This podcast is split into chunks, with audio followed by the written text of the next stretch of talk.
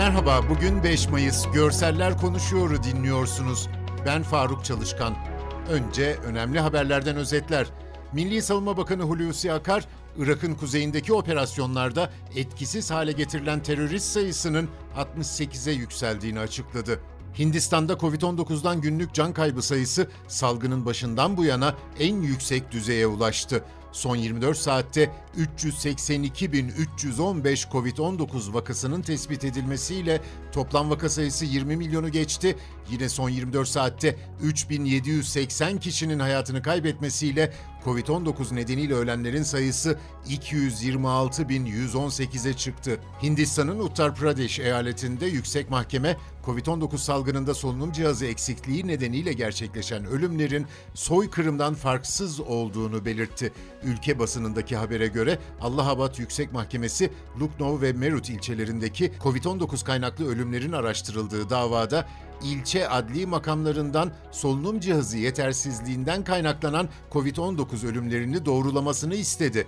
Mahkeme yaptığı açıklamada adli makamlardan bir sonraki duruşmada konuya ilişkin raporların sunulmasını talep ederken solunum cihazı yetersizliği nedeniyle COVID-19 hastalarının hayatını kaybetmesinin suç konusu ve bunun da soykırımdan farksız olduğu görüşünü paylaştı. Mahkemenin iki yargıcı ölümlerin sorumluluğunun gerekli sağlık ekipmanını sağlamayan yetkililer olduğunu söyledi.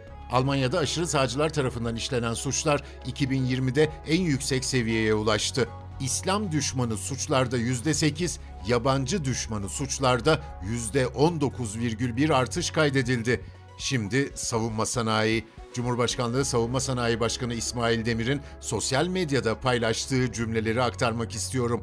Savunma sanayimiz motor teknolojisinde de emin adımlarla hedeflerine ilerliyor. Tank, muhtelif zırhlı araçlar ve makineler için BMC Power tarafından geliştirilen 1500 beygir gücündeki ilk motorumuz Batu'nun ateşlemesi başarılı şekilde gerçekleşti.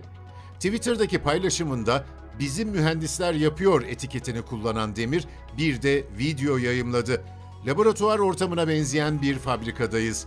Önce renkli iki boyutlu şekilleri görüyoruz, motorun planları, sonra en küçük parçaya kadar pistonlar, şaftlar, yuvalar ve adını bilmediğimiz yüzlerce parça görüntülerde akıyor. Kamera bizi bir kapıdan geçiriyor, motorun bütününe ulaşıyoruz. Gerçekten çok büyük. Görevli personelin boyuna yaklaşıyor yüksekliği. Bir kişi elini üst yüzeyde bir yere uzatmış, yanındakilere bir parçayı işaret ediyor. Yazılar giriyor çıkıyor ekrana. Bunlardan 12 silindirli motorun %100 Türk mühendisliğinin ürünü olduğunu anlıyoruz. Ve ateşleme.